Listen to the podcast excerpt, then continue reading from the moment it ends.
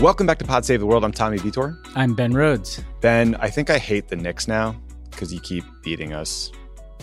Is I that mean- too petty? It is because like the Knicks have sucked for 20 years, Tommy. Yeah, So I don't. I don't. I let- don't hate the Knicks. Let us enjoy this. You can if you know if, if we win a championship, then you can start hating on us again. But but you know we're the underdogs for now. Um, Yeah, I'll even if Bill you. De Blasio, I mean, like I don't, I, I didn't think he could be more clueless as a New York mayor, but uh, choosing the Nets over the Knicks is not a good look. what was that? Why? Why did he dress like uh like an undercover cop? What was he doing? Uh, uh, long story. yeah, long, story. We need yeah, a better longer, mayor. We need a better mayor. more complicated than uh, the Israeli-Palestinian Yeah. conflict, uh, which is our main topic today. So we're going to talk about the latest news out of Israel and Gaza, the Biden administration's response, why Biden is more directly calling for a ceasefire, and then maybe what else he should be doing, what's up with Congress, uh, and, and you know how the world and, and average citizens in the U.S. are reacting. And then we're going to cover some additional news about the Uyghurs, progress in Congress about efforts to prevent sexual assault in the military. Very important story there. A new space race and some more. And then, Ben, our guest today is someone you know well, uh, Congresswoman Betty McCollum from Minnesota. We talked about her bill that would condition U.S. aid to Israel if it was used to detain kids, and there's some other restrictions in there. And she also tells us, you know, the best ways for for normal citizens like us to lobby members of Congress to uh, to be annoying and to get our voices heard. So it, it was good. It was a good conversation. Yeah, I mean, the one thing I'd just say about Betty McCollum, um, I came to know her pretty well, in, part because I got interested in cleaning up the 80 million unexploded U.S. ordnance uh, bomb bombies, they're called little cluster munitions in Laos, and she was a champion on the Hill for getting more funding for that. She had like a you know relatively you know sizable Lao diaspora in her district, but she's a human rights activist. Um, it- it's her, her concerns. You know, she's sometimes I think you know cast as someone who has has it in for Israel in particular.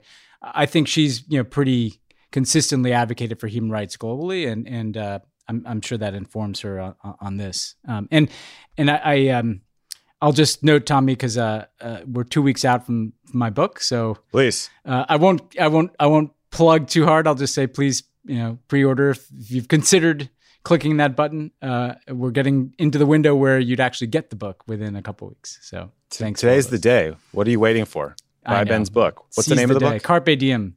After the fall. Um, There you go. Being American in the world we made. So uh, smash that pre-order button. please smash that button. Knock Don Jr. off the list. I assume he's on there. I don't really know that.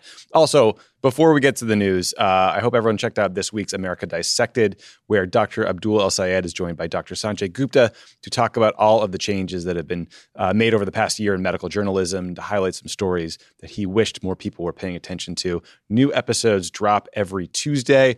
So subscribe to America Dissected. It's a great show. We all need uh, a doctor and some scientists to talk to us in terms that we actually understand. Because uh, you know, Ben, it, it- you know, I think over the last year, medical advice has confused some people. You may have noticed that.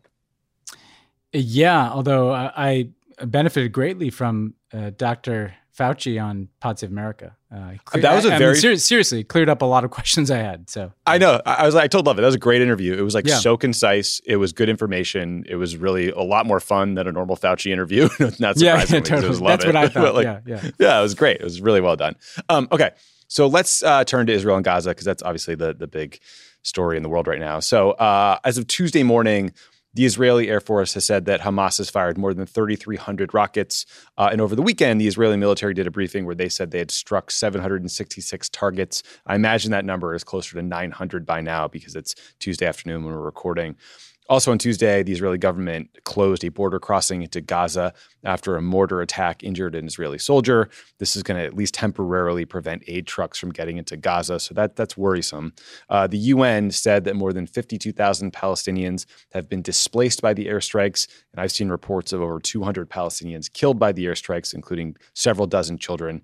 Also on Tuesday, hundreds of thousands of Palestinians in Israel, the West Bank, and Gaza went on strike. It was a big coordinated strike. Um, and the executive editor of the Associated Press has called for an independent investigation into an Israeli strike that leveled a building that housed the AP and Al Jazeera offices in Gaza. So, Ben, before we get to the Biden response, I just wanted to get a gut check from you, a general reaction to events we've seen over the last few days. You and I were doing a lot of tweeting, a lot of texting over the weekend. I think we both were in in a, a pretty bad place at times. But how are you feeling now? I mean, I, I look. I, I, just think that you hold a mirror up to this, and it just does not look good. Um, I, I, mean, the the human tragedy of seeing, you know, over sixty children killed. Um, that's what I just can't. I keep coming back to Tommy. Is it? How is that worth it? what, what is that accomplishing? Um, you know, uh, and, and so you know, I we can unpack all different pieces of from a policy perspective, but some things are not complicated, and, and the idea that um, children uh, should not be killed on that scale is not complicated. It shouldn't be happening. Um, and and and you know that's um, you know that's one of many reasons why I wish that the the Biden administration was more vocal, not just in calling for a ceasefire. They should absolutely be doing that. Um, but in speaking to the human cost of this uh, conflict, um, and, and, and not just kind of speaking about it in terms of like it's a, a specific challenge of this Gaza war to get through, but it, it's part of a broader dynamic in Israel and the Palestinian territories that that just feels incredibly unsustainable. Um, and, and, you know, the, the, the language that the Biden team has been using often, re, you know, refers to a, a, need to get to calm. Well, you know, calm suggests kind of like let's just like not have to pay attention to it anymore. You know, um, I think what this conflict has done, even more than the previous Gaza wars, is is illuminate how seemingly unsustainable the the status quo momentum is uh, in the Israeli-Palestinian conflict. And so again, there's a lot of other things to say here, um, but but that's my main takeaway is that, that that, this this this war needs to come to an end. Uh, efforts need to be undertaken to to get at some of the structural issues in Gaza and the broader Israeli-Palestinian conflict. The Palestinians turning to to nonviolence through general strike, I think, is is is a positive movement. And again, uh, uh, we shouldn't lose sight of the fact that Hamas is an enormous part of this problem. Um, people who turn to, to rocket fire as their outlet are never going to achieve anything other than destroying things. Um, nonviolent political mobilization, as difficult as it is, um, and as much as it doesn't attract as much attention, tragically, as violence, um, does feel like a more constructive way to to channel um, so much of the the outrage and and and and despair that people seem to be feeling. So that those we have a lot to unpack, but those were, were my opening yeah. kind of thoughts. You know, before we get to Biden response, I mean, you, I felt like over the weekend that the the human cost of this war was unavoidable. I felt like I was constantly seeing images of children being uh, who were wounded or or wailing parents who lost a child. And then I heard this interview with a, a Haaretz columnist uh, named Gideon Levy, who told the BBC World Service that he believes most Israelis are not actually being exposed to what is being done on their behalf in Gaza. And he said that the media in Israel has prevented average people from seeing the toll of the war, both the devastating uh, images of civilian casualties, but also just sort of like the general fear and despair uh, of average people in Gaza who feel like like they have no future. I thought that was a very interesting perspective from uh, you know an Israeli journalist. The other thing I saw that was just I wanted to flag up top was that uh, Tom Cotton made a floor speech suggesting that the AP was colluding with Hamas, and maybe that was why the IDF struck the building, and that was one of the more fucked up things uh, I've seen in a while. So just uh, throwing those out there. Yeah, I, I mean, on the Tom Cotton thing, just real quick, I like you know, you'll see one of these horrific images and you'll think, well, this is something that will finally get through to people. And when you see comments like that from Tom Cotton, you realize that there's nothing that could change his mind. You know, mm-hmm. um, that that that that there's nothing that that could be done in Gaza that that he would find like abhorrent or or disproportionate. And and that's you know that's pretty chilling, right? Um, I think the other thing I wanted to say at the top time I mentioned this to you is that like I saw some commentary on like, well, why do we talk so much about this? N- not you and me, but just people in general. And, and, again, I think people have to understand that yes, this gets disproportionate attention in our political and media discourse, but there's a reason for that, or there's several reasons for that. Um, I mean, the first is that the U.S. is not just commenting on this as some third party without a stake in it. If you give $3.8 billion in foreign military financing to a government, you know, a healthy chunk of their defense budget, and frankly, subsidizing the creation of an Israeli defense industry. and then there are these repeated wars like this, you're you're implicated in that. Like we are a party to this conflict via our defense relationship with Israel, so that merits attention. Uh, similarly, diplomatically, you know, our obstruction of even a statement out of the UN Security Council on this is we're a party to that as well. I mean, so so we can't act like the the, the people are selecting this as something to care about, as if you know it's just one of many issues around the world and not one in which the U.S. is is is very much involved. And I think the other thing we have to, to acknowledge is that this is a unique conflict in that it you're, you're talking about you know deep connections between the United States and Israel. In many ways, the success uh, of the independence and creation of the Israeli state you know, has been a multi-decade project of the United States, but also has to do with like the, the deep in- interconnection between the Jewish community in this country uh, and just Americans in general who've cared about Israel. And, and, then you also have a, a country that is the home to you know some of the holiest sites of three of the major world religions. So this is going to get attention, um, and just lamenting that people pay more attention to this and other things, you, you know, is a way of obscuring the fact that that we as American taxpayers are are a part of uh, of this, and we as people who worked in American foreign policy were a part of this, and and we should all be examining it as honestly and openly as we can. Um, and and I'm glad we create the space to do that on this podcast. Okay, let's talk about what uh, President Biden is doing to manage this conflict. So, uh, you know, Ben, here's the things we know so far. The White House dispatched an envoy to conduct shuttle diplomacy between the two sides. Uh, Tony Blinken, the Secretary of State, he's been talking to the Israelis, the Palestinian leaders, and basically anyone else that can be helpful. Uh, President Biden himself talked with Prime Minister Netanyahu on Monday. And the White House readout of that call said, quote, the president expressed his support for a ceasefire, which was the first time we heard him use that word, I believe. But, you know, I, I think it's fair to point out that expressing support for a ceasefire is not the same as calling for or demanding one. And so I think a lot of folks, myself included, are trying to figure out why. Like it seems like a cost-free thing to say both sides need a ceasefire. So Ben, I was just going to quickly try to summarize some of the reasons I've heard for why Biden isn't more overtly making this call. I just want to get your take and, and sort of reaction to those arguments or like anything you're hearing from probably a lot of the same people. So the first thing I keep hearing over again is just a, a, sincere belief that private diplomacy is the best way to get Bibi Netanyahu to do what you want.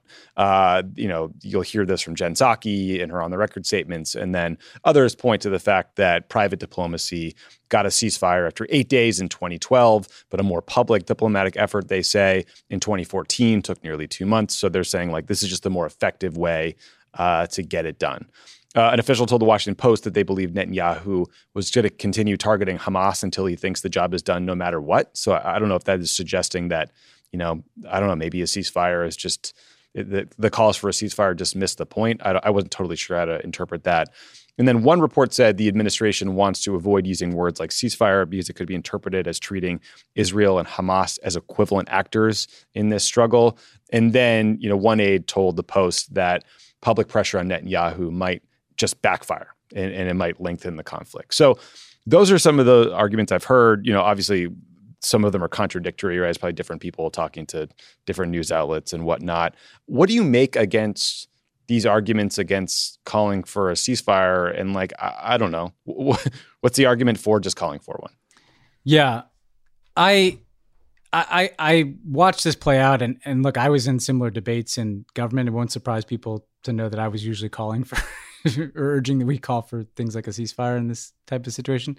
Um, I think that the knowing all these folks in the White House and they're in, in the administration and they're they're they're good people um, who I'm sure sincerely want the violence to stop. I, I, I could detect in their language, you know, uh, they were kind of defensive yesterday that the quiet, intensive diplomacy is a better way of doing this. It felt like a rationalization to me. And and, and look, I've been there, right? So I'll, you know, I'll be self-critical. When you're in government, you were there, Tommy. Sometimes you're doing something that's not really the right thing, but you you convince yourself that it's right. you know, um, here's the challenge: if you have a public fight with Netanyahu, if you publicly call for a ceasefire, if you're seen as publicly pressuring Israel, that opens a bunch of cans of worms. You know, one, political blowback in the U.S. and the Republicans are attacking you and AIPAC is attacking you and things like that. Um, secondly, though, if you're publicly calling for a ceasefire and Netanyahu refuses, then what mm-hmm. do you do? Well, then, then you have much. Yep. Then then what? And you know, the then what I would say is that then it becomes untenable, for instance, to block UN statements on uh, calling for a ceasefire, and and then you're you're you're increasing you know the political blowback at home because suddenly you're you're working through the UN and then suddenly there are questions about well if you're using certain language about the need for ceasefire could that be you know used to justify investigations of Israel in the international community and all these other things? And, and so because that's a hard thing to do to take this public you kind of convince yourself that there's there's all kinds of rationales to be doing this privately right? I think that's wrong for a few reasons. One i think that sometimes the United States, part of our credibility is just being honest about what's happening in the world, you know, and and not sounding like you're speaking in some foreign language of foreign policy speak, um, or or you know, winking at people that you know we're doing this privately but not publicly. So one is just kind of being honest about what your position is. Um, I think the second thing is, I heard this analysis time and again with Netanyahu. Like if you if you hug him, if you embrace him, if you give him public cover, you know, you're more likely to be able to get him to do things that improves. That is bullshit. That is that is wrong. That is wrong analysis. We have eight years in the Obama administration uh, of proof of that. You know, like like that never happened. Like we, we you know, th- this idea that somehow you know we, we were going to moderate Netanyahu's actions. Netanyahu makes decisions about his actions based on his domestic political standing uh, n- not based on like doing favors in return for something the Democratic presidents did for him. You know, and, and so I just part of what's so frustrating to me about this is we have a, over a decade of Netanyahu relentlessly undermining a Democratic president.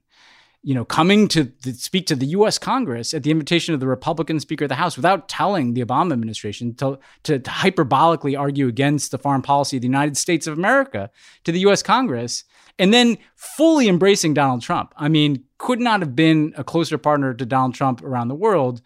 And, and yet that context seems to be missing entirely from how the Biden team is approaching this. Uh, it's as if we're back in 2009 or something, and, and we don't have 12 years of that record, never mind the, the degradation of the Palestinian circumstance over the course of that time as well. So, so uh, again, I, I, I just think the analysis that that that, that and we're going to be able to bank some credit with Bibi, you know, by getting his back, both flies in the face of of of history and also kind of lets him totally off the hook for what he's done for the, the last um, decade plus here. Um, so. Uh, and the last thing I'd say about this, and, and this is tied to again, why do we talk about this issue? This is this is really undercutting our our global standing. I mean, there is a necessity of reestablishing or trying to build up U.S. credibility on human rights and on defense of you know the rules-based international order, and we've heard that messaging repeatedly. I think for good reason, and I'm glad from people like Tony Blinken and and Jake Sullivan and even President Biden. Um, but it's so hard when you are, are, one day are speaking about human rights in the in the rules-based order, and the next day you're literally the only country that is refusing to call for a ceasefire and seemingly okay, at least publicly, with what's happening in Gaza. And, uh, you know, the circumstances have gotten harder, not easier for the United States on these issues after Trump. And, you know, uh, like, it's not like we were perfect on this in the Obama years either. But, like, I, just think that I just don't know why uh, when you when you weigh the risks and benefits of of being public in your positions um, what is truly gained by being private here. Now, if, if, I'm rooting for them, and if there's a ceasefire, I'm sure they'll say, "Oh, see, we we helped broker the ceasefire because it was private." But you still paid a price, you know. Even if there's a ceasefire in the coming days, the the the impression that was given uh, of U.S. support for what's happened in Gaza is not going to go away, and, and and that that's just the reality.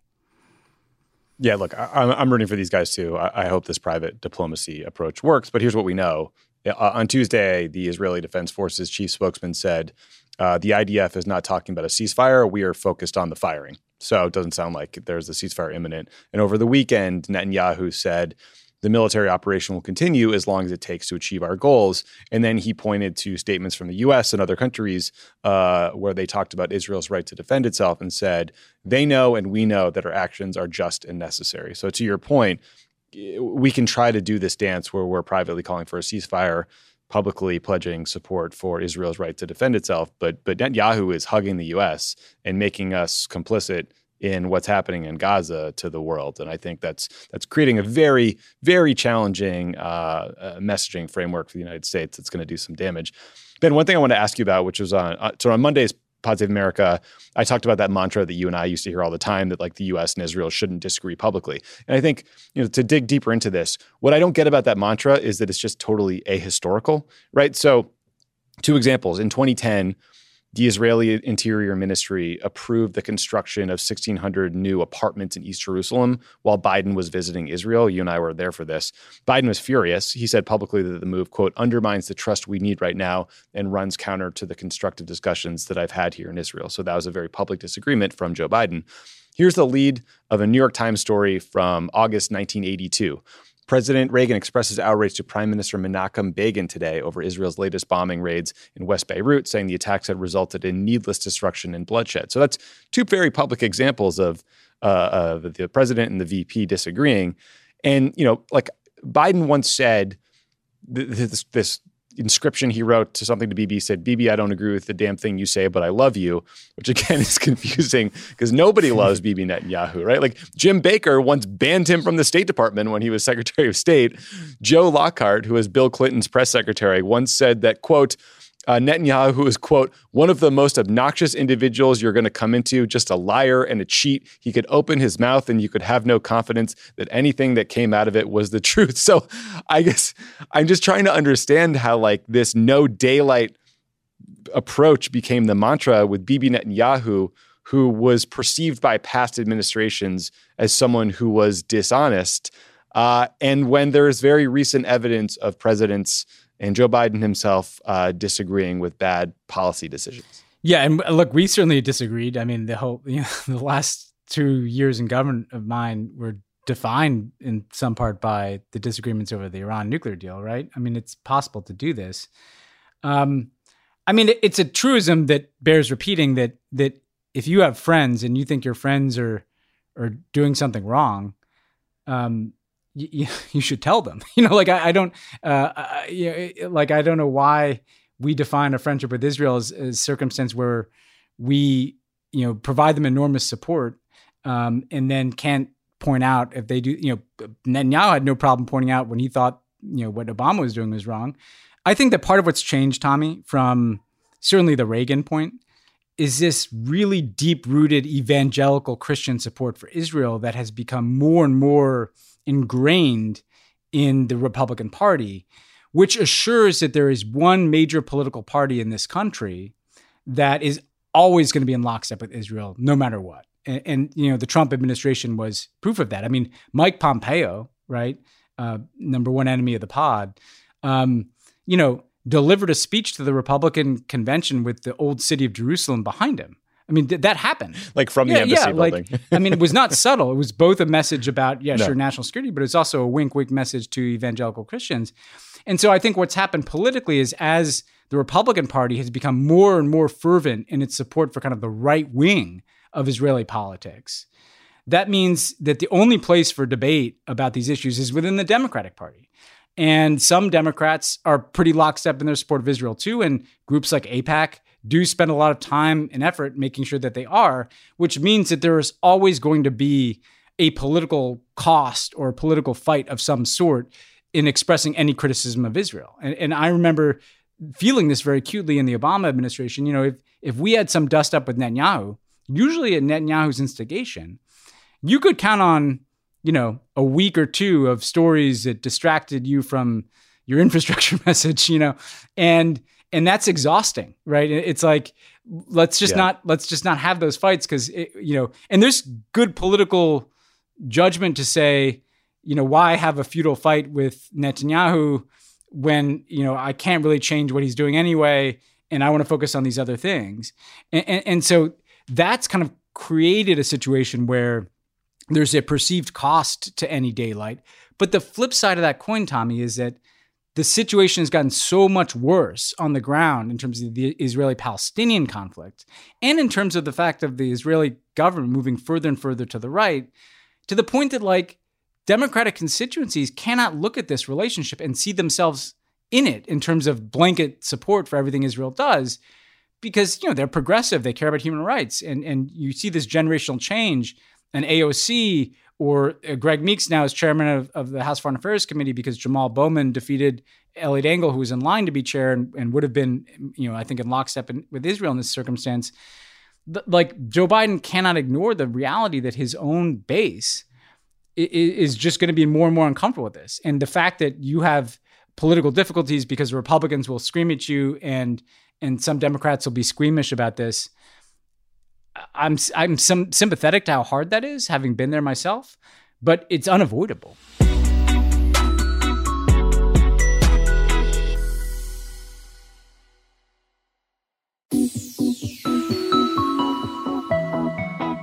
I want to talk more about the congressional reaction in a minute, but before that, like I, I, I tried to round up some suggestions from like sort of smart people uh, that I that I was reading or or people you know that that I know about things Biden could or should be doing to help you know hasten the end of this conflict. I just want to run a few of those by you and see if like any jump out at you as as good ideas or bad ideas or things you'd add in there.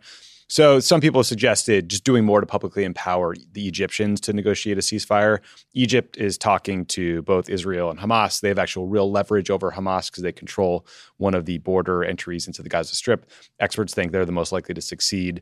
Uh, others have suggested asking the various Abraham Accord countries to do more to support the Egyptian negotiations get them to condemn Hamas and also like figure out ways they can help the Palestinian people, um, and then use like the new leverage they have from these uh, agreements to push the Israeli government to do a better job, you know, uh, on restricting settlement construction and all the other underlying issues.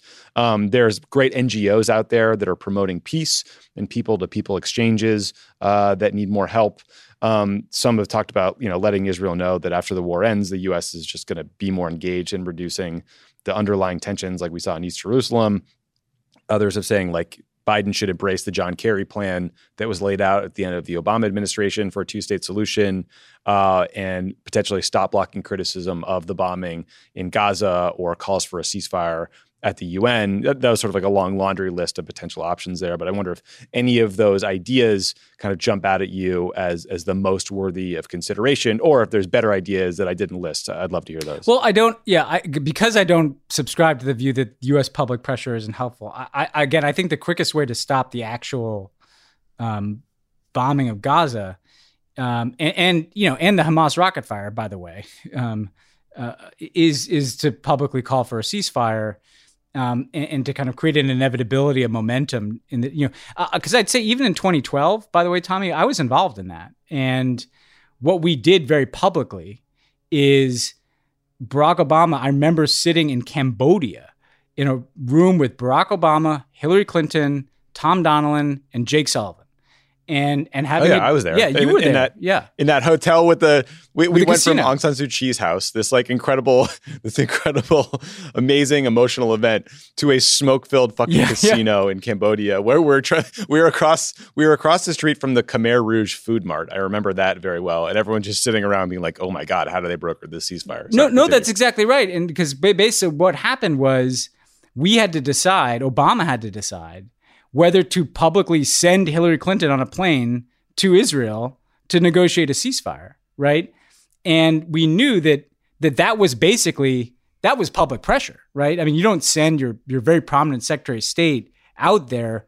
She can't come back without a ceasefire. Everybody knows that. Netanyahu knows that, right? So the decision, which then I had to announce, I remember in that smoke-filled casino. Um, I remember the absurdity of walking through a bunch of like Cambodian guys playing slots and, and chain smoking cigarettes to go announce like uh, a, that Hillary Clinton was flying to, to Israel.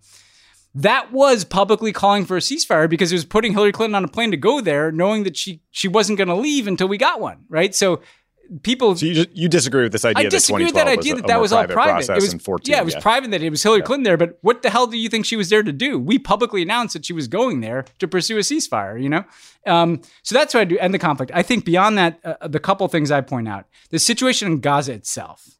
I mean, because everybody always acts like there, there's kind of either you're solving the two state solution or there's nothing to be done. The situation in Gaza is completely unsustainable, right? And and and what is that situation? Like it, Hamas wins an election in 2006 and basically takes control of the Gaza Strip in 2007. Israel imposes a land, air, and sea blockade and imposes really strict limitations on anything that can get in and out of Gaza. And this is why people say it's like living in an open air prison. The people there do not have freedom of movement. They they have electricity for a few hours of a day. They have water for a few hours a day. There's like 40% youth unemployment. Like there's there's no future if you're a young person in Gaza. Never mind the trauma of these periodic wars, right? It is a humanitarian catastrophe that's been ongoing for more than a decade.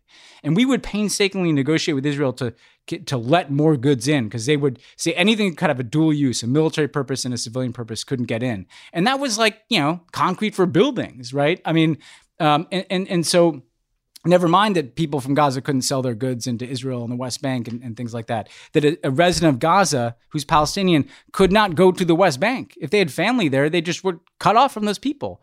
That is a humanitarian situation that's untenable. Hamas, yes, has rockets and has continued to rearm with these rockets.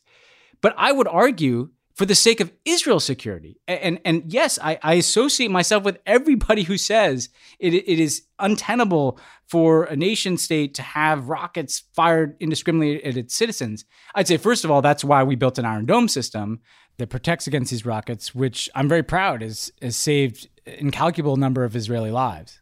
But also, clearly the blockade is not stopping the the component parts from getting into Gaza, the, the tunnel networks and other ways in which they're getting the pieces of these rockets. So what you're doing is you're punishing the residents of Gaza without stopping the the flow of whatever's needed to build these rockets from Iran or whoever else into in, into Gaza. I think you have to try a different approach here.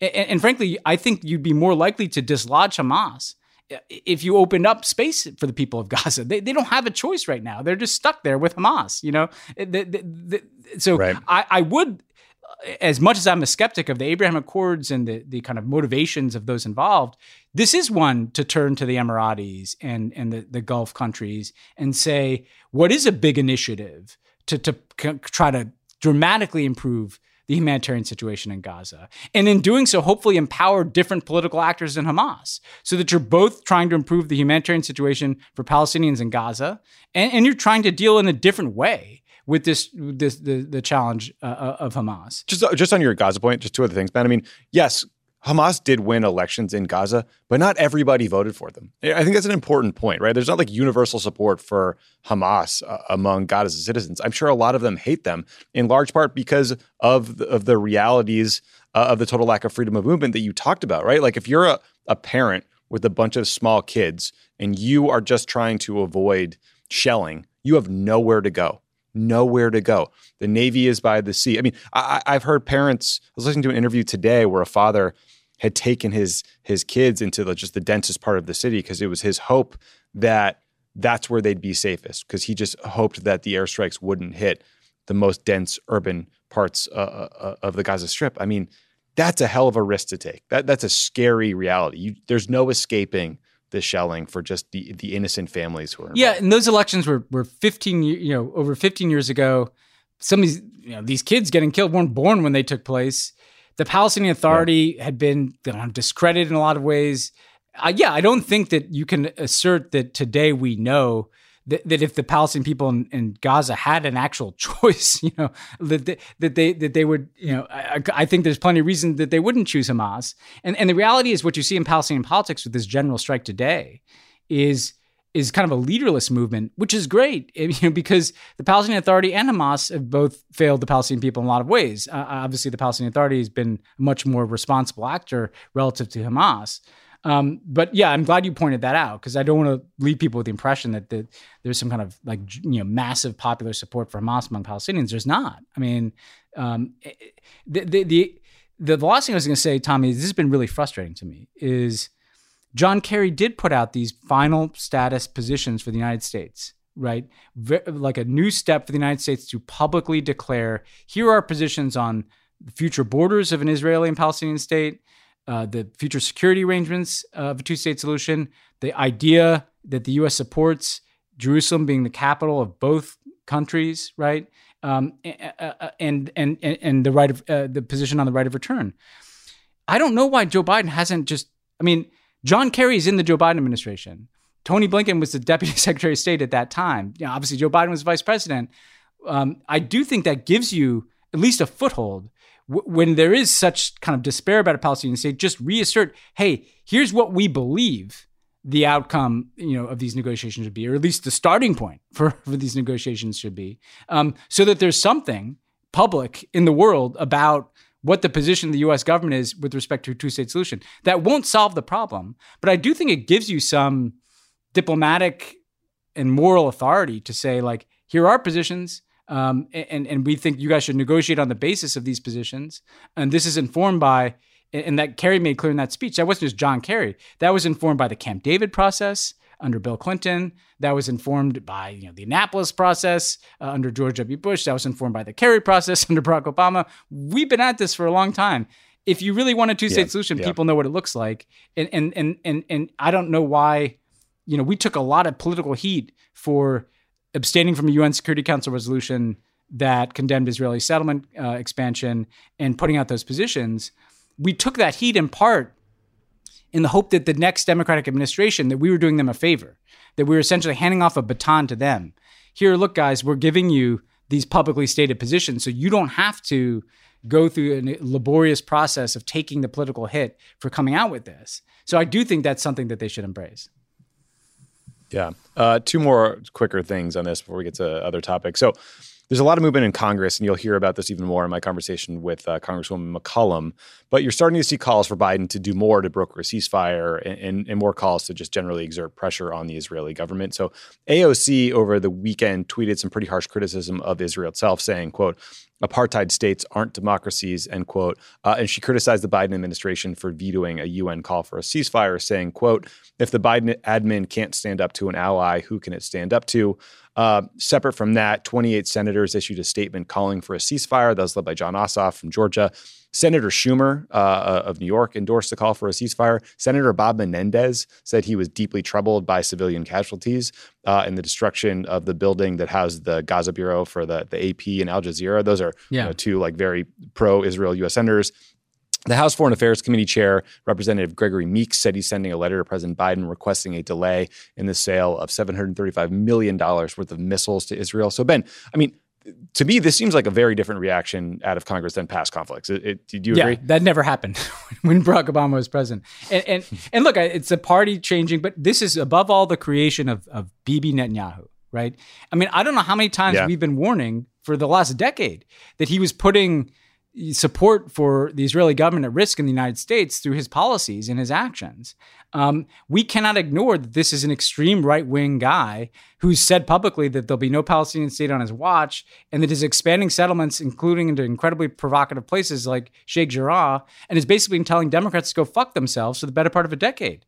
And then you're surprised that Democrats are like, wait a second, T- pause. You know, why, why are we shoveling ever more military assistance to a government that is ignoring us, um, it, it, in, in, many cases, insulting us, as certainly was the experience in the Obama years, um, while clearly having no interest whatsoever in the two state solution that was supposed to be the basis of how we thought about the Palestinian issue for the last 20, 30 years, right? Um, so this, yeah. let's be very clear, this is a creation of Bibi Netanyahu's, right? Democrats are reacting to the changes of the Israeli government um, more than anything else. Um, and and I think it's healthy, and I think Meeks deserves a ton of credit. Right? He's been traditionally pretty pro-Israel guy, but I think he's right to say, wait a second, like if I've got my constituents and the Democratic caucus concerned about the civilian casualties in Gaza, I want to know what this arms sale is and what to what end are these weapons going to be put. Those are legitimate questions for Congress to ask. Yeah, it, also I think shows why elections are so important. I think that you know Eliot Engel probably would have taken a different approach if he was still uh, the chairman of that committee, but he lost to Jamal Bowman uh, in a primary recently, and, and now things are, are, quite different. So primaries matter. Um, last piece on this. So over the weekend, there were protests in over 20 cities across the U.S. about what's happening in Gaza, and then just sort of U.S. policy towards Israel generally. People also took to the streets uh, internationally in, in, London, Paris, Sydney, elsewhere in solidarity. There were, there were some really unfortunate videos of uh, someone in London, I believe, shouting anti Semitic comments that are obviously disgusting. But I think most of these marches and conversations were, were about solidarity with the Palestinian cause. Uh, in Los Angeles, uh, where Crooked Media is based, thousands of people showed up to a rally outside of the federal building. Um, our producer Jordan Waller attended this rally uh, and she interviewed some folks. Uh, so here is a clip of what it sounded like. Some of the people she talked to. The first person you'll hear uh, is a young Palestinian American woman who came out with her boyfriend and her eight cousins. We are in LA on Wilshire Boulevard. Um, what brought me out was that I am Palestinian. I'm a full Palestinian um, citizen, and I'm Palestinian on both sides. So I have to support, of course, because I can't really do much over here, and this is the most I can do um, as a citizen of the United States.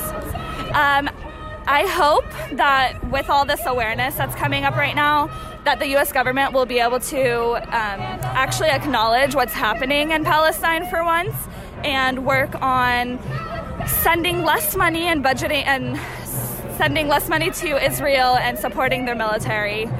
School never taught me anything. The only reason I know anything is because I am full of Palestinian and my parents have taught me and I've seen it my whole life. I just hope that, you know, the government will actually make change for once and hopefully this oppression is over sometime soon and not just in Palestine, but all over the world where the US government is aiding other countries to kill their people. So I just hope there's some change made in the future. My name is Julia. Um, I'm I'm from Riverside and I'm Mexican, but uh, what's we stand with uh, Palestine because what they're doing is not fair. This is their land, and um, they're not being like having our human rights. They're not giving Palestinians their human rights. If you turn on the news, they're not like, really giving much of uh, the side of Palestine. It's all about Israel, and there's two sides to every story. And they're not seeing, uh, showing how much uh, the Palestine um, people are suffering from this. They're just putting the what Israel's go- going through. My name is Rick. When I go to public meetings, I introduce myself as a recovering Zionist. It is an untenable way of government to, to raise someone, one people's rights over another people's rights is absolutely unacceptable to me anywhere, anytime, including there. And especially there because it misrepresents us as Jews. The Jewish people is not and has never been, in a majority opinion, that that Israeli racist way of governing other people is just. It's not just, and we will see it down. Israel is at the high point. It is still at the high point of ethnic cleansing and has been doing it continuously since 1948. And we got to stop it because it's not really benefiting anyone except a few creeps like Netanyahu and, uh, and the arms manufacturers. They win every day. And my friends on both sides of this lose every day. The Jews and the Palestinians lose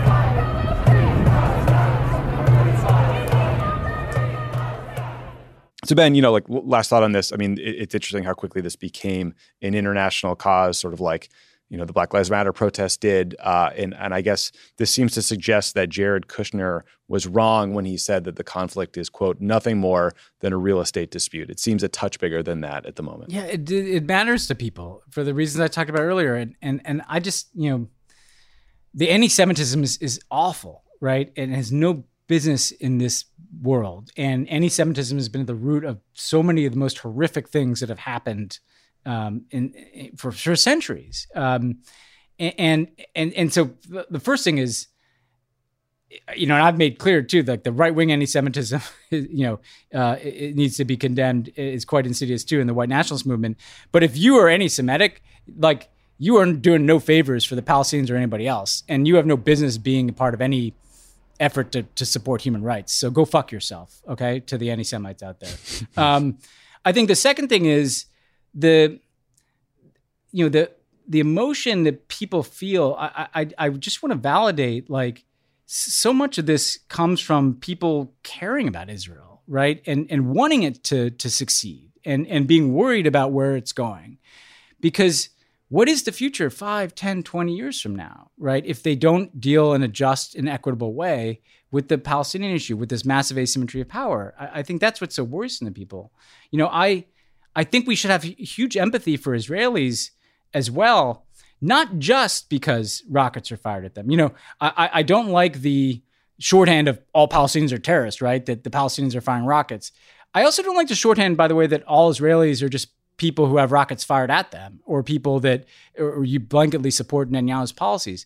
I've been in touch with a bunch of my friends in Israel. You know, I had one telling me about having to go into bomb shelters with her her three kids and and who are young and having to explain to them the whole Israeli-Palestinian conflict. You know, and, and I had this image in oh, you know because uh, I've got hard. a you know six and four year old, and I was trying to imagine being in a bomb shelter, trying to explain to them why they were there. And by the way, she said, trying to explain why Palestinian kids were in even more danger. Right? I, I I didn't like living as an American under Trump. I didn't like the feeling of having someone who was so contrary to my values in charge of the country. Um, and the fact that he was democratically elected made that even worse. I'd like us to express solidarity with the millions of Israelis. And, and again, it may not be a majority, unfortunately, but the, the millions of Israelis who feel victimized in many ways. Yes, they're worried about rockets flying at them, but they also look at a government that doesn't reflect their values either. And, and, and, and it's so important that we, we don't lose sight of that, that, that we there's solidarity with Palestinian people who are suffering greatly, but there's solidarity with Israelis who, who don't want this either. And, and that ultimately, as with all these other mass movements that we talk about all the time on the show, that, that never quite fully succeed, but like, or feel like they're making progress, like a non-violent effort over time to, to pursue a just outcome is worth it. It's worth it, is, is no matter how hard it feels. Uh, because if you give up on that, then you know you're succumbing to hopelessness, and and that's going to be bad for everybody: Israel, Palestinians, America, human rights around the world. Yeah, look, I mean, as frustrated as we all were with Donald Trump as president when he didn't win the popular vote, I mean. Netanyahu has been prime minister for years, and he has not come close to winning. No, he gets the popular like thirty percent of the vote. like, like yeah, Likud's getting like 30%. I mean, look, the, the sad truth is that there are parties to the right yeah. of Likud that yeah. are picking up more and more seats. But anyway, Bibi sucks. He's corrupt. He's a racist. Get rid of him. Okay. Let's turn to some important news about legislation in Congress that would change how the United States military prosecutes sexual assault. The the context here is uh, tragic that there's an epidemic of sexual assault the, within the US military. The number of cases reported each year has risen since 2006 and the conviction rate uh, is extremely low when cases are actually charged. We're talking about like 7% in 2019. Senator Kirsten Gillibrand of New York and a lot of other great activists have been arguing for years that the way the military handles these allegations is actually part of the problem.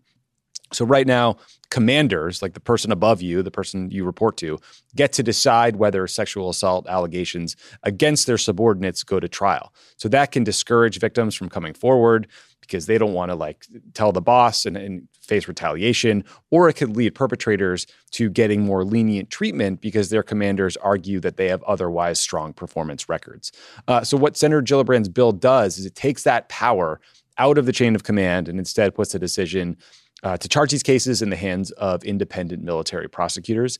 So Gillibrand has been just doggedly working on this issue for years, and her efforts gained uh, some additional steam recently when Republican Senator Joni Ernst agreed to co author a new version of the bill now we have 61 senators, including 18 Republicans, signed on as co sponsors, which means the Gillibrand bill is bipartisan and it's filibuster proof. President Biden has pledged, quote, an all hands on deck effort to combat sexual assault in the military. Secretary of Defense Lloyd Austin has convened a review that is expected to recommend decisions on these trials and, and how to fix the process. So, more work to do, but hopefully this bill is going to move quickly. And again, just huge credit to Senator Gillibrand for all her work on this over the years. Yeah. I mean, the one thing I'd say, Tommy, is that way back when this shows you you know how long this has been going on. Um, when uh, my wife Ann Norris was uh, a Senate staffer, not not that long ago, but but but it was uh, you know it, she was working for Barbara Boxer. Um, Boxer was right. working with Gillibrand on this very issue, and and and and, and I, I remember hearing her frustration at this um, because really there's they've tried the other ways. They've tried the you know the military's tried to keep this in the chain of command, keep this in the kind of more traditional military. Yeah, reform. It doesn't yeah. work. It does not work. You know. No. And by the way, we did not do enough on this in the Obama years. We, you know, we we because we, we, wouldn't take this. What what what people have learned is you have to take this step of removing it from the chain of command. Um, and so, you know, c- uh, commend Gillibrand and everybody else in this effort, and and hopefully this gets gets done. And and, and it's common sense. Like you know, you you should have an independent mechanism to review this rather than you know keeping it all inside you know the uh, the kind of somewhat opaque uh, military justice system, which can be wonderful on some issues, but you know on this has has not met the mark. Yeah, the data has shown that it's failed, so uh, very overdue change. Uh, ben, we have some fun space news this week. So first, uh, Chinese state media reported that China has successfully landed a rover on yeah. Mars. So that would make China the second country to do so after the US. Their rover is going to do a bunch of scientific missions, and then it will conduct a three month mission to look for signs of ancient life. So, look, we wish our uh, Chinese astronaut friends the best of luck. I will say that it would be a lot cooler if they also had, you know, like a little yeah, space sorry, helicopter, helicopter. on that thing. But you know, get them next time. Second, there's a new space race between the US and Russia. Okay. And this time they're competing to see which country can be the first to film a movie in space. So last year, Tom Cruise and NASA announced that they are collaborating to film a movie on the International Space Station or ISS. Roscosmos, I hope I said that right. Mike McFaul, correct me if I'm wrong. The Russian Space Agency announced that they too will film a movie on the ISS about a surgeon who goes to space to operate on an astronaut too ill to return home. Ben, are you disappointed that Steven Seagal is not included in any of this? He seems like an obvious choice, but he was left off the roster. Well, I, I mean, I, am actually like, well, first of all, congratulations to the Chinese. Um, you know, uh, the the more rovers, the merrier. Um, it's a great human achievement.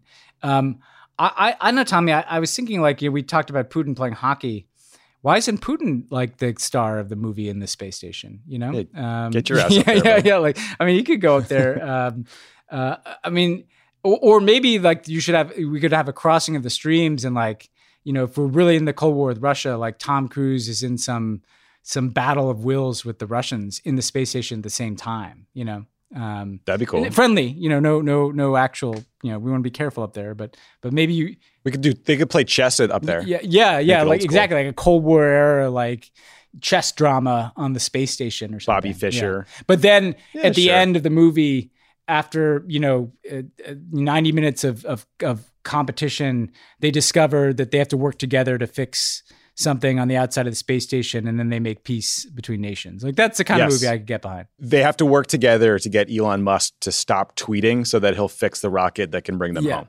yeah look yeah there's no bad ideas in a brainstorm. Yeah. We're just pitching. yeah, look, movie studios, call us. Yeah, yeah, we're here. We're here. We're available. we're here.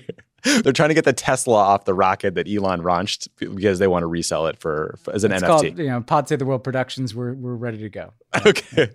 All right, well, the UFOs are out there. I mean, the UFO news like is just past like a fart in the wind. You know, I mean, uh, it, man, I, like I still haven't read the New Yorker story because like sometimes they get a little it's intimidated long. by like the ten thousand yeah. words. I'm excited. Yeah. It, it, yeah, it's it's well, what's crazy about it is like it's about not just the UFOs themselves, but like the kind of subculture of these people who've been been at this for like a really long time, who are now being like validated.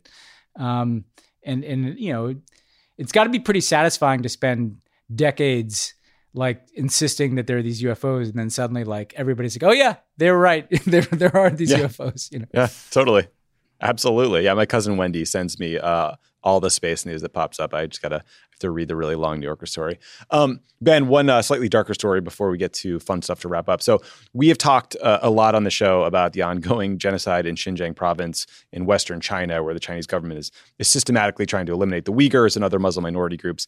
A lot of that coverage has focused on China putting like a million or more Uyghurs into these re-education camps, uh, and you know reports of the horrible treatment of detainees. But a new report by the Australian Strategic Policy Institute is highlighting the impact uh, of another tactic that the Chinese government is trying uh, to use to, to just wipe out the Uyghurs and others, which is coercive birth control. That includes forced abortion, sterilization, and detentions. And as a result, according to this institute, the birth rate across the region fell by nearly half, 48.74% in the two years between 2017 and 2019. It fell even more in areas with the largest concentrations of Uyghurs and other minorities. Um, according to the Associated Press, that is the sharpest known decline in birth rates of any territory in recent history.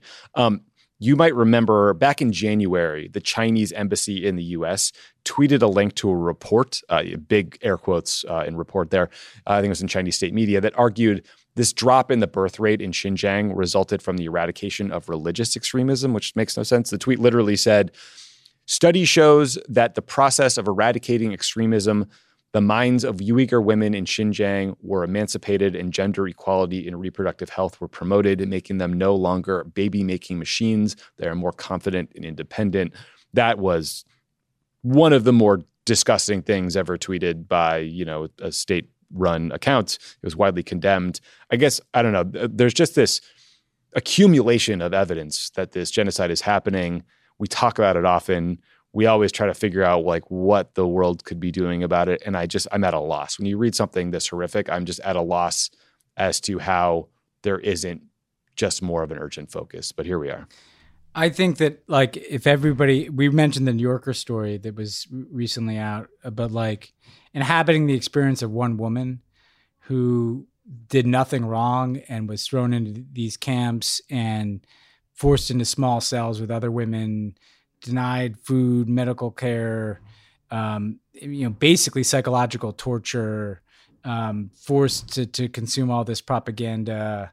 Um, and but then you know, even more harrowingly, once released, nobody wanted to associate with her because um, you know you could get thrown in camps for talking to someone who was in camps. Like the psychological torture of this, on top of the fact that you have things like you know forced sterilizations and people disappearing.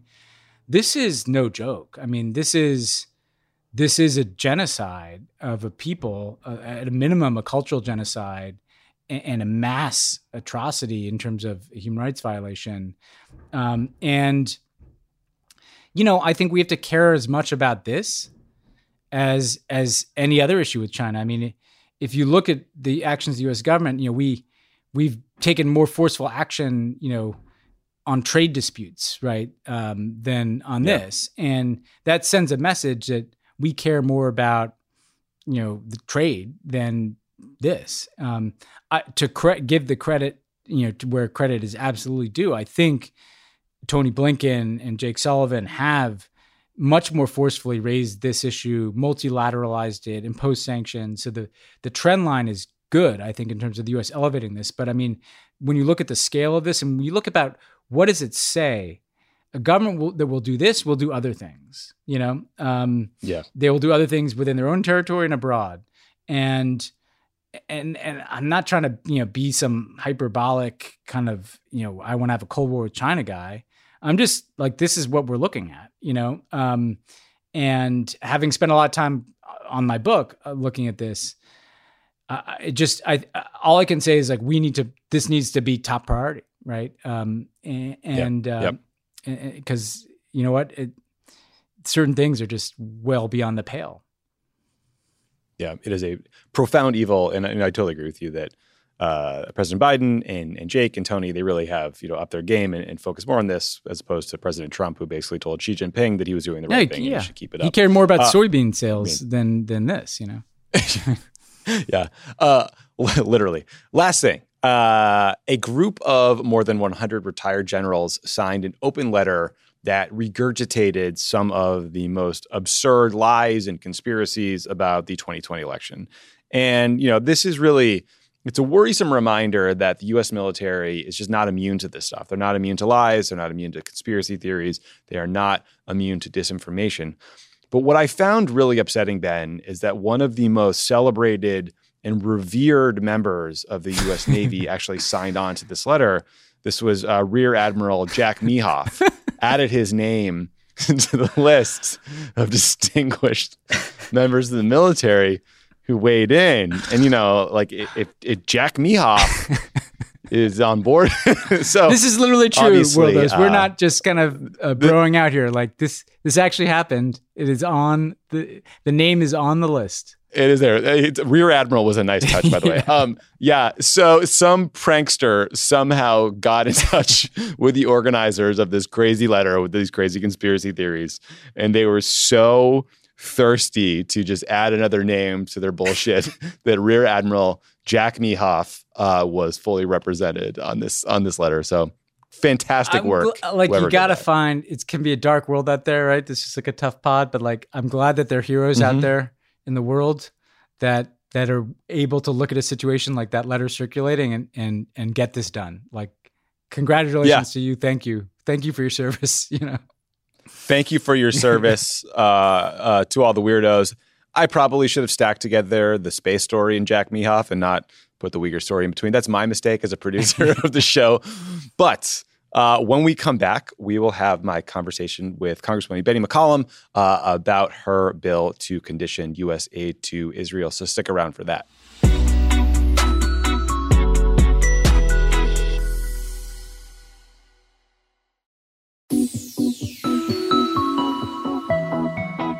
We are so excited to be joined by the Congresswoman from Minnesota's 4th District, Congresswoman Betty McCollum. Thank you so much for doing the show. It's great to be here with you. So I, I'm so excited to talk with you because, you know, listeners hear so much about what the White House is doing or not doing when it comes to foreign policy, but I feel like we have far less visibility and, and conversation about the role Congress plays or can play. So I really appreciate your time. Um, the first question for you is you introduced this bill called the Defending the Human Rights of Palestinian Children and Families Living Under Israeli Military Occupation Act. Um, can you just give us a sense of what that bill does and why you wanted to introduce it?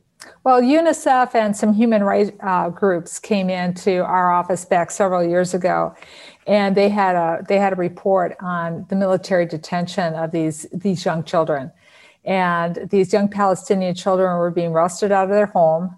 Some of them were having uh, hoods put over their head.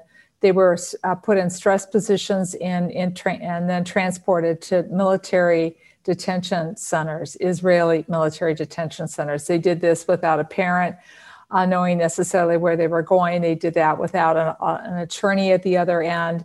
Uh, some of these children uh, were tortured. Many of them uh, just broke down and would sign a confession in a language uh, that, you know, in Hebrew. And these are Palestinian children. Hebrew is not their language.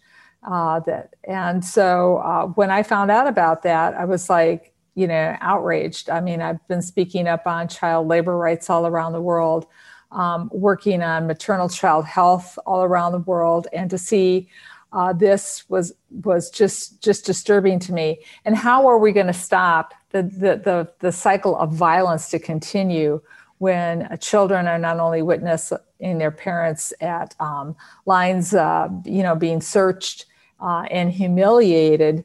Uh, but then when the children are taken uh, on top of it, we were just creating another generation of, of violence. And uh, having had the privilege of working a little bit on the Northern Ireland uh, peace process and hearing the moms and the kids talk, I just knew I couldn't be quiet about what was going on in the Palestinian um, occupied area. Yeah. So let me just ask you about some of the, the criticisms of you know this bill and this policy because I think it's important to try to surface those.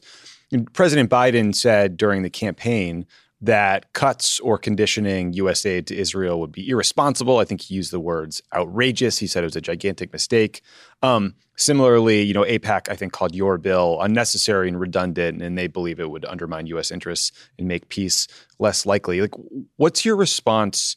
To those who say uh, that U.S. aid to Israel shouldn't be conditioned or cut in, in any circumstance, or that you know legislation like yours is is unnecessary. We condition money all the time. Uh, we condition money with our fellow citizens if it's unemployment. We condition money uh, for uh, for loans uh, to to businesses. We put conditions on some of the money for COVID. We condition mm-hmm. money and aid to our fellow citizens. We also condition money and aid to um, foreign foreign governments that we work with, whether it's it was healthcare aid during during PEPFAR or military aid, um, you know, whether it's going to the Philippines or whether it's going to Israel, we do have the Leahy law in place. But but there's different things going on with, with the money that we give Israel. First and foremost, my bill, my defense bill, will continue to have money in there for Iron Dome. I don't want to see mm-hmm. any Israeli child living in fear. I don't want to see any Israeli mom and and and her little ones escaping off, you know, for their life because Hamas Hamas is, you know, part to blame in this. Hamas is not seeking peace; they're creating violence. So we've got the extreme extreme right in Israel. We've got the extreme, you know, uh, with with with Hamas, and so they're the only ones benefiting on this. So what we can do for security, um, you know, for is, Israeli children, I want them to live in peace and harmony too. But going back to your question about conditioning, mm-hmm. um, we we you know we sell um, equipment to Israel. We put conditions on equipment that we sell, sell, sell to other countries, saying that they can't be used for human rights abuse. But then we have cash payment to Israel, no strings attached. And so I want to make sure that not one penny of that is helping to subsidize or be used in any way to take land away from Palestinians, to destroy Palestinian homes, and to detain Palestinian children in military detention centers. And people will say, oh, well, you know, the Leahy's law's there. We, we make everybody else that, that we uh, put conditions on money to show us where the money's gone and how it's been spent. And I see those reports now on a regular basis. Mm-hmm. Israel shouldn't be treated any different. Can you explain what the Leahy law is? So the Leahy law is a human rights law saying that um, that if if we are um, part of uh, being support to another country when it comes to military, that human rights abuses are, aren't going to be occurring. And so people say to me, "Well, prove to me where where the human rights abuses occurred." And I and I say, "Well, prove to me that the money hasn't been used for human rights abuse, transparency, and an audit." So I, I noticed uh, last evening, Monday evening, there was a report that uh, Representative Gregory Meeks, who's now the chairman of the House Foreign Affairs Committee, said that he is going to send President Biden a letter requesting a delay in the sale of more than $700 million of precision guided missiles to Israel. Um, did that surprise you? I mean, that, that felt like um, uh, I, I, don't recall seeing uh, an effort quite like that to restrict military uh, sales to Israel as quickly during one of these conflicts? Uh, I'm not on, on that committee. I talked to a couple of members who are on the committee and, and other members. Members were quite taken back and very disappointed. And I, I think you've seen that in the numbers, both in the Senate and the House, that President Biden wasn't calling for an immediate ceasefire. Um, and so I think that that that in part is a way to get the president's attention. And mm. I also think members of Congress uh, are very alarmed uh, at, at what is happening in, in, in Gaza. Uh, we have seen, you know, um, American AP, Al Jazeera, um, uh, some of the, the buildings where a lot of the media was reporting out, right? Reporters have always been on both sides uh, of, of, of, a conflict when they can be or a war when they can be. And the fact that that building was destroyed and, mm-hmm. uh, you know, AP's voice was taken down uh, was another thing that really alarmed members of Congress. And so um, they, they want to see they want to see a stop to this. But the only way it's really going to stop this is just a cycle of ongoing violence, right? Another settlement's built, there's more violence. Uh, children are detained, there's more more violence uh, land, uh, land and water rights are taken away from Palestinians, more violence. And that's the, the heart of that is the occupation. So if we want to see the violence come to an end, the United States has to assert itself as an honest broker working with some other uh, nations, whether they be Scandinavian, Nordic, or uh, uh, EU, um, mm-hmm. whoever wants to come to the table and say the occupation needs to end. So uh, you know, I, I, appreciate you saying that because I, look, we're all hoping for a quick end to this fighting, but to your point, I mean, once that happens, the Israelis and Palestinians will be living with the aftermath of all this violence and all the tensions that have flared within Israel, within the West Bank, within Gaza, and you know, the Palestinian Authority will still be run by President Abbas, who is not proven to be particularly competent, and then Bibi Netanyahu will probably run for prime minister for a fifth time in, in two years, and it just it feels like this recipe for the status quo. Um, and I'm wondering what else you think the U.S. can or should do to more forcefully promote peace to try to snap us out of that cycle that you were just talking about? I think we have to realize the government that we're dealing with in, in Israel. And we were having a, a conversation here in the office, and it was like, you know, the eight years of Obama and four years of Trump, we were a different country with Trump at the at the helm. Mm-hmm. And I think some of my uh, colleagues um, are living in a romantic view of when Israel was working very, very hard at a peace process. Um, Benjamin Netanyahu is not working for a peace process. You know, st- settlements uh, keep going forward. The military detention of children, even though it's been brought out in human rights and that, you know, it's just, you know, uh, you know, waved off.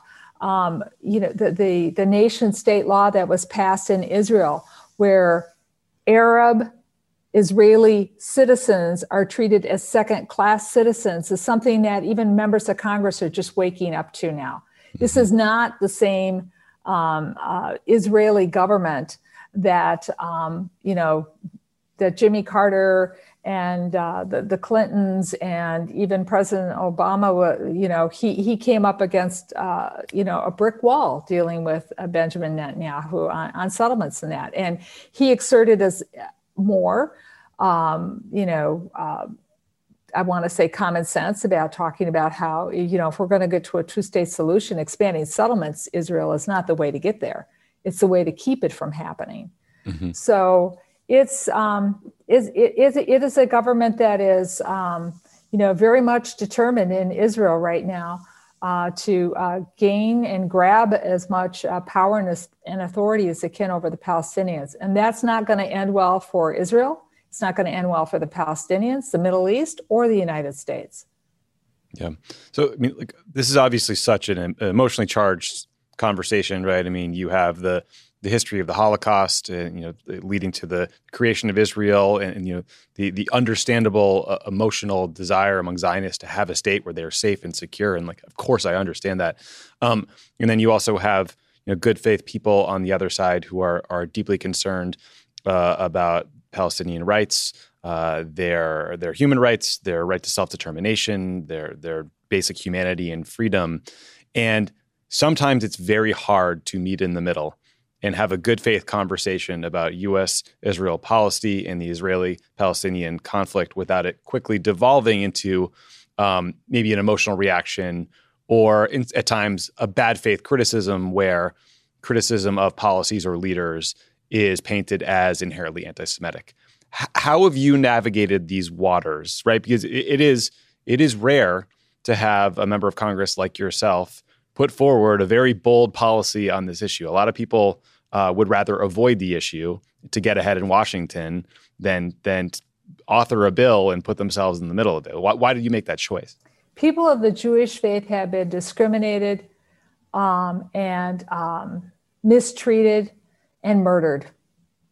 And, you know, the, and then we have Holocaust deniers. And then just what happened in Charlottesville after President Trump was elected and, and people were chanting in the street, carrying torches, white supremacists. We still have a lot of people in this country who, um, you know, have, have uh, hate uh, for people who are different than themselves, whether it be religion, skin color, sexual orientation. Uh, it is it is something that we have to face head on, and we have to stand in solidarity with our Jewish brothers and sisters and our Muslim brothers and sisters to coexist, to treat each other with dignity and respect. And so it comes down to me with a fundamental human human right. What did I want for my children when they were born? What did my parents want for for me? They wanted me to have peace, security, good health, and opportunity. And when I travel all around the world, and I've had the, the opportunity to do that working on maternal child health, that's what every parent wants for their child. And we have to um, we have to come together with it. That's a basic human value that we all share, whether you're a parent, you're an aunt, an uncle. Uh, we want children to have hope and opportunity. And if we can focus on that as a common ground, I think we can move forward together. So that's why my bill focuses on on children's rights, right? If we mm-hmm. can't mm-hmm. agree that a child, uh, you know, uh, a young child should not be taken out of their home in the middle of the night, uh, put in stress positions, uh, tortured in some cases, uh, without uh, without sounding alarm bells, um, then we're, we're not living our American values. And whether it's friend or foe, whether it's my country or Israel, when I see a human rights violation committed, I feel I have an obligation if I want a more just, more peaceful world for the future to speak out on it. Spoke out on what was going on in, in um, Guantanamo. I've spoken out with what happened with, uh, you know, how we were torturing people in, in, in Iraq. I speak out against my own government when I see human rights violations when the Rohingya, when I was, uh, you know, in, in, in Myanmar uh, shortly after uh, the, the Rohingya were fleeing to Bangladesh, I spoke out um, to, to the military officials there and told them what, what was doing wrong. And one of uh, uh, proteges told them that, that, what was happening to the Rohingya or the Uyghurs in China. Mm-hmm. It shouldn't be any different to tell another democratic nation, Israel, who is an who is an ally um, when it comes to democracy, but when they step out of the line of not living up to what I believe democracy values should be, I believe I have a right to say something. Um, final question for you: We we constantly talk about on on this show and on Pod Save America. Uh, the best ways to lobby Congress. If you're out of state, you know, should you be calling Mitch McConnell's office? Should you be emailing? Should you be faxing? You are an expert. You are a member of Congress. You know what uh, constituents do that is the most annoying, that is the most likely to get your attention. So if you're a listener right now and you're hearing, you know, like re- about these reports of civilian casualties, you want to know what you can do to help, what to how to press for a ceasefire. What, what advice do you have for them? Like, who should they lobby? What kinds of things should they ask for? Like, wh- what do we do? Well, all politics is local, so I think you start there. Um, you talk to uh, your local uh, member of Congress. Um, find out what their position is on things. Um, uh, uh, tell them why you feel what's happening is, is wrong, um, what you would like to see them to, uh, to do. Um, then you go to your senator, and then certainly you can talk to the to, to leadership. Um, and express your views. But the, the, most impactful thing is the person that you're that's directly representing you because mm-hmm. why? You're directly voting for them. Sure. But I think also letting the White House uh, know what you feel and then get involved if you want to take it the next step. There's plenty of faith groups and, and nonprofit organizations and international organizations that work on human rights issues all around the world. And uh, I would encourage somebody who, who wants to engage on this also to make themselves a person who's going to engage on human rights wherever they see a violation um, this is this is a wonderful place uh, to, to, start um, because we really need your help in getting the word out that the, this does not reflect America's values. It does not reflect um, values of treating people with dignity and respect. And the ceasefire needs to happen uh, soon. The occupation needs to end, and children need to stop being traumatized by witnessing violence and discrimination day in and day out and that's the children both in Israel and Palestine in the Palestinian Authority. The children in Israel, when they when they witness at checkpoints how Palestinian children are treated, uh, that's not good for Israeli children to watch too. And that's why I'm so proud of the support we have from many of the groups in, in Israel who work on human rights supporting our bill too, and J Street as well here in the United States. Excellent, great, great, great groups. Um, uh, thank you, Congressman, so much for your time. Thank you for your excellent advice about how to be annoying to you in the future. we will we will take you up on it, and uh, we really appreciate you doing the show. All the best, and thank you for doing doing this. And, and journalism's important, and I'm glad your voice is being heard.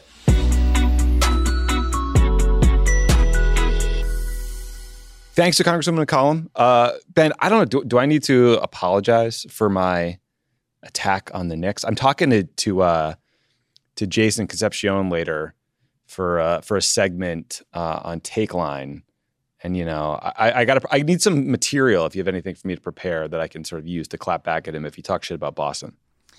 I mean, if you want to, I just basically heap scorn and talk shit about James Dolan, the worst uh, sports Yeah, owner. You and you and Jason could find solidarity and um, in trashing James Dolan, who's punished Nick fans for 20 years with his kind of sadistic ownership. And and the reason the Knicks are good is they finally kind of set up an organizational structure that kind of got Dolan out of things, hired a really good coach in Tom Thibodeau, and built a team around a star player in Julius Randle who did the work. You know, um, so but but Jason, I think you, you'll find uh, you know more than happy to probably pile on Dolan. So you're, you're recommending the high road, I guess. I'm kind of recommending the high road, right? I mean, you can you can do that. All right, I'll, I'll demand a, a Uh, what you could do is you could also dunk on him about all the past years that the Celtics, you know, crushed the Knicks, which is many. Um, there we go. yeah, Now we're talking. yeah. All right, I'll, I'll work on some material. I got a couple hours here. Uh, okay, thanks everybody for tuning in today, and we will talk to you next week. See ya.